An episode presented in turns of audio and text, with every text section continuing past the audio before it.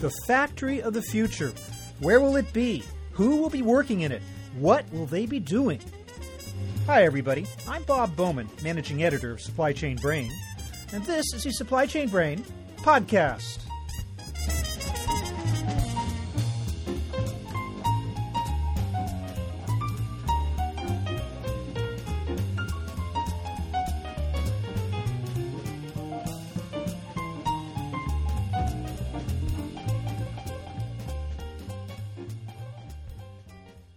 As usual, the future is cloudy. We can envision a plant where people toil away in dead end jobs for pitifully low wages, sort of like many factories today. Or one where skilled workers have been freed from mundane tasks to take on high level management and engineering responsibilities. Or an environment consisting entirely of robots, no people at all. So, which scenario is most likely? Some of the answers might be contained in a new study from SCM World, which surveyed more than 150 manufacturing leaders about how they see the industry shaping up over the next five years. On this episode, I speak with Pier Francesco Manenti, Vice President of Research with SCM World. Based on expert opinions gleaned from the study, he offers a plausible and often surprising glimpse into the future. We talk about whether the offshoring trend is coming to an end and how factories will balance the need for efficiency and cost control with demands by consumers for speed, variety, and customization. So here is my conversation with Pier Francesco Manenti.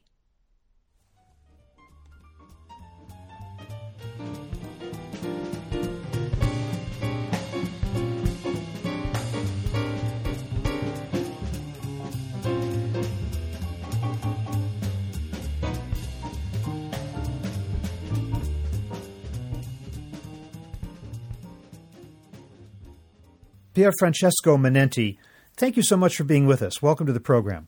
Thank you very much. We're going to be talking about the factory of the future. Uh, this is based in part, uh, or in large part, on a survey done by SCM World. Would you kind of describe for me what that survey entailed? Uh, absolutely. We uh, we ran a survey um, together also, also, with the um, Industry Association MESA International, and the objective of that uh, survey uh, where we interviewed about 200 uh, manufacturers across the uh, the world, was to understand where the industry is heading to. Uh, there's so many different trends and, and, and, changes, as well as there are new technologies that are expected to, to change and support the future of manufacturing. So we wanted to uh, to shed some lights around the future, and so uh, we asked questions that ranges from what type of technology are you expecting to use in coming years? What type of talents are you going to use? And what type of skills will be requested to uh, uh, to run your future factories. And of course, uh, lots of these data regards different regions and different industries. And so the, the results gave us a great understanding of the future, which translated in a couple of reports that have been published, and some will be published in the in, in coming months as well. Was this a first time survey or is this something you've done on a regular basis? This is the first time survey. Yeah, we wanted to uh, focus particularly on manufacturing, as manufacturing is getting back on top of the of the agendas. So I think it's the right right time to uh, deep dive into this this area. Actually, let's take some of the points one by one. Uh, first of all, this idea that factories in the past have been basically designed around the idea of efficiency, making the best use out of the machines as possible, and the possible trend toward moving away from that more toward fulfilling customer needs. Tell me a little bit about that and what some of your respondents said and what that reveals about that particular trend. Yes, absolutely. That is, I think, kind of the core of the results of the of the survey, if you if you like. Traditional manufacturers are really, as you said, uh, attached to, to the, the stronghold of efficiency is extremely important, as well as they are living in a permanent cost-cutting initiative. That that that's good. It's important, of course. However, the uh, markets that are very different respect to the past with consumers that are on the driving seat, if you like, a pure focus on efficiency is not adequate to uh, to fulfill these customers. Customers are very rapid. They have the access to information about products everywhere through social media.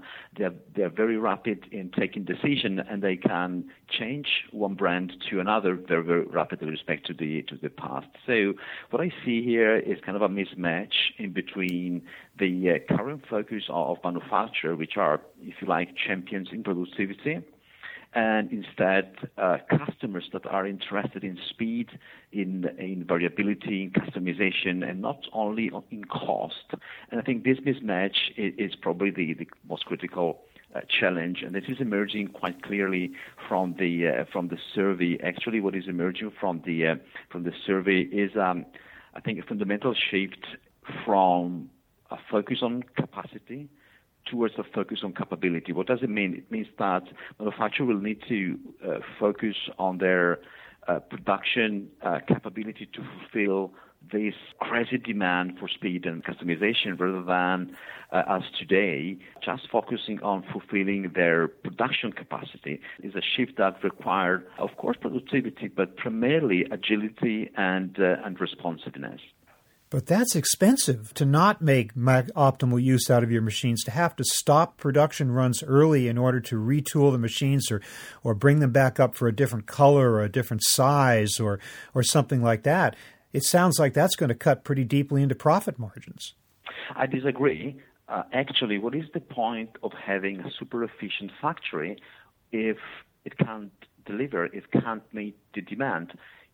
This is exactly what happened to the uh, automotive industry, particularly in the U.S. Perfect factories producing to stock and then no customer. And what happened actually is that these companies had to push these products out, try to convince consumer to buy different colors, different models, different attachments. And this, of course, uh, uh, call for uh, discounts, rebates, low profitability, which in turn get back to factories with further requests for productivity. And actually, we have been into this endless loop of productivity for many, many years uh, to a point that uh, there's a complete mismatch in between efficient factories and what customer really need. Don't get me wrong, productivity is extremely important. However, uh, if you only focus on productivity uh, uh, level as many manufacturers uh, did over the last few years, you, you really miss what is fundamentally important, fulfilling your customers. Do you think uh, we're talking about an environment in which these machines would be turning out a product specifically for a particular customer, configured by that customer along the lines of, say, a Dell computer? Or will the machines just be more flexible in terms of better linking up with general trends in customer demand and change the production runs accordingly to that? It is probably a combination of the two. So basically, where manufacturers are heading to, they're heading to factories that are more agile and more responsive, rather than necessarily be less expensive, if you, if you like. So, uh, if production of plants would be able to quickly change their production, uh, following the demand, following the trends as well, well, that would make companies better in fulfilling customers while keeping margins. Um, so it is a combination of the two, actually. All right, let's talk about the location of factories of the future. Uh, you are suggesting here that the era of offshoring factories to remote, low cost locations is drawing to a close. Is that really the case? And if so, what's going on? Absolutely. We have uh, more than half of respondents, around 57%, if I'm not wrong, that uh, are expecting or are planning to move back certain factories, at least few factories, back to their home country.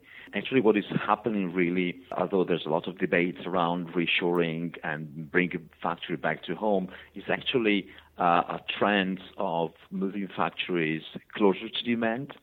Uh, it's all about again customer fulfillment. If you have factories that are uh, too far away, if these factories are remote to where demand must be fulfilled, actually your lead times, of course, are very very long, and you are so far away, especially your customers, that you are not gonna fulfill the customer very well. And of course, you know, since the markets have changed so much, since consumers at the very end of the supply chain are so so rapid, then you need to be closer to them. So um, through the uh, the survey, we learned a lot of interesting figures around this. China is still the uh, the magnet for manufacturing, but the perspective, the reasons why China is still number one, it, it's completely changed with respect to the past. If you look to the reasons why manufacturers are selecting uh, a new location for a new factory or for moving in a, an existing factory, well, cost uh, advantages is not topping at all, is among the last reasons. The reasons to select a specific location for a factory is ability to fulfill customers, is understanding local markets, is proximity to demand, is proximity of the factory respect to where consumers are, and et cetera, et cetera. So we are seeing through this survey and this research this movement towards reshoring, but more than reshoring is actually proximity to uh, to demand. You say closer to markets. Let's take the United States. In other words, how close? Does this really mean that, that factories are coming back to the U.S., or might they just come back to this hemisphere, say Mexico or other parts of Latin America, which puts them closer, but not within the same country of demand? Well, the uh, the second country in terms of attractiveness of manufacturing in our survey is the United States, yeah, and third, I think, uh, or fourth, it's uh, Mexico on a global scale. So the answer is yes to to, to, the two the two options. Of course, it really depends on the type of products we are talking about. It really depends on the uh, product life cycle, the size of the product. So there's several different reasons. Actually, what manufacturers are finally understanding is that taking an, uh, a decision about a location for a plant is not only related to labor cost. I think in the past, uh, some of the offshoring decision has been taken only looking and thinking at the at the labor cost. That was very wrong. There, there are so many other reasons that in the past have been overlooked. For example, lead time consideration I just mentioned, Think about sustainability implications, very important, particularly for consumer products. Think about the, uh, the, the higher working capital that is connected with very long supply chain, for example, and the risks of supply chain disruptions. And we have seen actually that uh, uh, uh, exasperated, if you like, offshore and very elongated supply chains that we have been created over the last 20 years, well, they headed us to weakness in the supply chain and a lot of supply chain uh, disruption. So, yes, United States, there's a lot of cases of companies that are willing to move back some, some manufacturers, other manufacturing facilities, I'm sorry, and others also selecting maybe Mexico for various reasons. Now, as for those factories that might indeed be coming back to the United States, it has been said, or uh, U.S. American workers have been told, don't get too excited because when those factories come back, they're not going to look like they look like they, they operated before they left. In other words, there will be a good number of, good fewer people within the walls of those factories because of automation. The question is the factory of the future, how much, how automated, how digital, and how much will we still be depending on human bodies? So this is a good question. There's uh, obviously a great debate about uh, you know how more automation could further eliminate manufacturing jobs, and I think the, this debate is particularly happening in the United States, quite less in Europe, uh, interestingly. So yes, you're right. The future of manufacturing, uh, future factory won't look like past factories. We don't have to expect to go back to a low-cost, high number of workers, huge factories back in the in the Western world, if you like. But I think this is also the nice and interesting thing of this, because actually, what the the factory of the future would create is rather than uh, a massive number of low-cost jobs will, will instead elevate the role of people on the plant floor from uh, mundane task operators to more knowledge workers. Uh, however, looking at the um, at the survey, we actually asked these questions to to manufacturers responding to our survey about do you think that further automation will reduce the number of jobs or, or would create more jobs, etc. So there's an interesting 24% of, of uh, manufacturers that believe that automation, more automation, would bring back home many manufacturing facilities, and, and therefore, as a consequence, would add jobs. These new jobs won't be operational jobs, but will be more jobs overlooking and, and, and managing the, the factory and the automation. There's, uh, the same questions, there's also 62% that believe that more automation will likely to eliminate or add jobs, but will, will elevate the role of, of factory workers. So all in all, I think it's a very positive future of manufacturing. I think no one, no human would really want to do a dull, repetitive job that is hopeless, right, and not well paid. So I think we have the opportunity through a number of technologies in automation, in robotics, and, and others to elevate the role of people and to bring back some manufacturing. But again, the, uh, for the human being, I think it's very welcome to have uh, uh, you know more knowledge workers on the plant floor rather than operational workers only. Well, it, it, doesn't sound like we're getting a completely clear picture yet. Maybe we won't know until the uh, until this these new factories arrive. But it sounds like some are saying that yes, indeed, there will be fewer jobs. Some are saying maybe it'll be a wash, the same number of jobs but differently configured, and others are saying there will actually be more.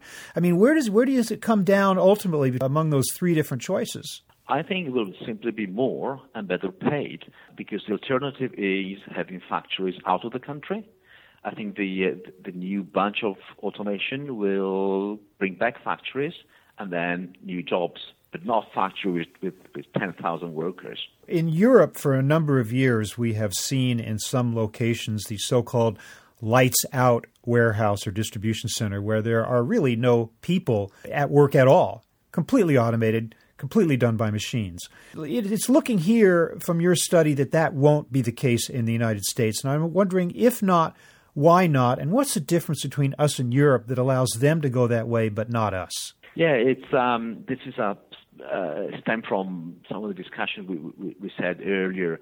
So factory of the future will be automated, but won't be lights off with no people at all. Uh, actually, if you if you go and see some of the key principles of, of lean, from, from Toyota Production Systems, they said that a fully automated factory doesn't work. This is something that uh, in the in the lean terminology terminology is called jidoka. Basically, it's like take, take an, an, an, example, an aircraft. An aircraft is certainly a super automated machine. The best way to fly, to take off, to land is through automatic pilot. There's no discussion. However, you still have the pilots uh, and the crew, and the reason is these people are knowledge workers. They are able to interact with the machine and take decisions, and these decisions are, are extremely important right? So no one would like to fly on an aircraft without pilot, and this is not going to happen. So the factory of the future, and, and I agree in Europe, generally speaking, factories are on average more automated than in the U.S. So this has happened earlier. The uh, factory will be in the future more automated, but still people will be important, and these people will be knowledge workers. How do you think it developed in in Europe? I'm just wondering if you have an opinion of that. Is it because uh, labor is so much more expensive there that they had to go that route? Yeah, probably this is the reason, and also probably uh, you know is reflected also in the media. Sometimes that has, an effect as well. And so, for example, you don't see in Europe the same level of discussion there is today in the U.S. about this dichotomy between auto, further automation and less jobs. There's a more acceptance, a higher acceptance, despite unions in Europe, uh, that automation can can help. So uh, it's not in Europe. Is not uh, automation is not seen as the bad boy which is taking jobs, but is seen as the good boy which is taking repetitive jobs that no one will, will like to do. Let's talk a little bit more about the skills that a, a plant floor worker will have to have. As you say, uh, these numbing, repetitive tasks that have characterized production lines since the beginning of the 20th century. What sort of a skill will be required of the future factory worker? Are we talking about someone who's going to have to actually have an extensive college degree and, and know a lot more than just about how to work a machine? Yeah, in a sense, yes. So, first of all, in conversation with many of our clients and, and companies in general, there's a further recognition from manufacturers of the role of plant floor people, and they realize that it's very important. At the end of the story, customer satisfaction is originated on the plant floor. So plant floor people are very, very important. Of course, they also understand that this, these environments are becoming more and more complex with more and more technology, uh, more technology intensive, if you like, and therefore they understand that their people on the plant floor will have to have new skills. And actually, this is reflected absolutely in the uh, in the research and the survey. There's 80% of manufacturers that uh, uh, believe that the, the advancement of the digital factories, that, that's the way we call it, will require plant floor people to develop more uh, an ability, for example, to, to learn and adapt to new technology much faster than is today. So uh, this item uh, of adaptability to new technologies rapidly it, it grabbed more than 80% of, of respondents. There's no other item in terms of skills that is as important as this one, and it's exactly reflect, the reflection of what we were talking about, the future of uh, of the factories. There's another 45% which believe, and is very connected with this, believe that having people on the plant floor that are trained on plant floor IT applications such as SCADA, MES, or manufacturing execution systems, or ERP, would be extremely important as well. This is connected with the, the other item. About a third is instead adding to this plate also skills that are typically not considered part of the skill sets on the plant floor. For example, leadership and management skills.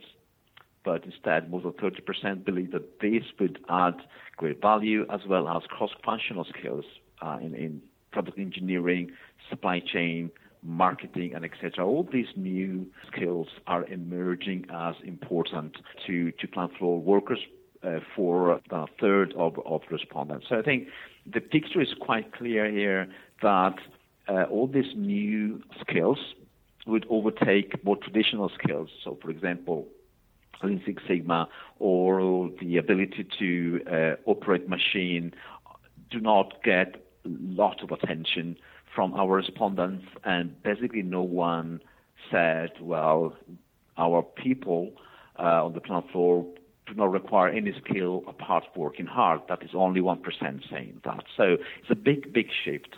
And actually, connected to that, uh, we asked a question that sounds like, would you recommend a career in manufacturing to family members? Uh, and uh, that, to that, there's an outstanding 71% uh, of companies saying yes, we would, and that is very different in respect to what we have seen in the past, where this percentage was much lower than this. Did the companies in the survey express an opinion as to the availability of this higher skilled labor, say in the United States? Will there be enough people who are sufficiently trained to fill those jobs? That is a very good question, and the answer is, is no. So there's a big, big skill gap here. So, and this creates two, two issues. One issue is about what to do with current workers, right? So which means, in other words, that companies need to implement and create new skills for these people. They need to invest on these people, and uh, results that they are ready to do will take some time and also some resistance. It is, primarily in this regard a mindset change, not from a company perspective, but from a people perspective, right? So uh, the other thing is uh, the manufacturing industry in general has not been very attractive over the last 20 years to younger generation. So the industry needs to change in this regard. It needs to become more attractive, and of course, the use of more technologies would really help in this in the, in this regards. But yes, there's a gap. There's a there's a, there's a, a talent gap at the moment. So you are not counting out entirely, however, the future of low cost manufacturing in places like in, Asia, in Vietnam, in Malaysia, in India, or even in, uh, say, Eastern Europe. We're not going to see an end to those industries, are we? We see much more companies saying they won't add further offshoring to companies saying we will add. There's a difference around 13 percentage points. So this would tell us that actually this will at least stabilize, if not reduce. Vice versa, those same countries you mentioned are also great markets. So the number of factories that will be open in those countries to fulfill local demand, will offload, if you like, the numbers of, of factories that are, that are being reshored, right? But it's not going to grow further, the pure offshoring. Well, these are some fascinating observations, and it's great to get a glimpse of what the factory of the future over the next five years might look like, according to this SCM World Survey. So, Pier Francesco Manenti, I want to thank you so much for being with us today and sharing some of the conclusions of the study. Thank you for being with us. Thank you for inviting me. It's been a great pleasure.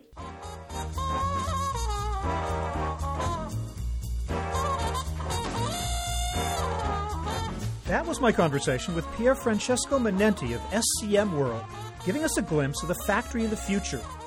We're online at www.supplychainbrain.com, where we post a new episode of this podcast for streaming or downloading every Friday. You can also read my think tank blog, watch thousands of videos, and access all of our other content, including the digital edition of our magazine. Look for us on Facebook and LinkedIn, and follow us on Twitter at SCBrain. You can also download or subscribe to the podcast on iTunes. Got any comments or suggestions on this or any episode? Email me at rbowman at supplychainbrain.com. See you next time.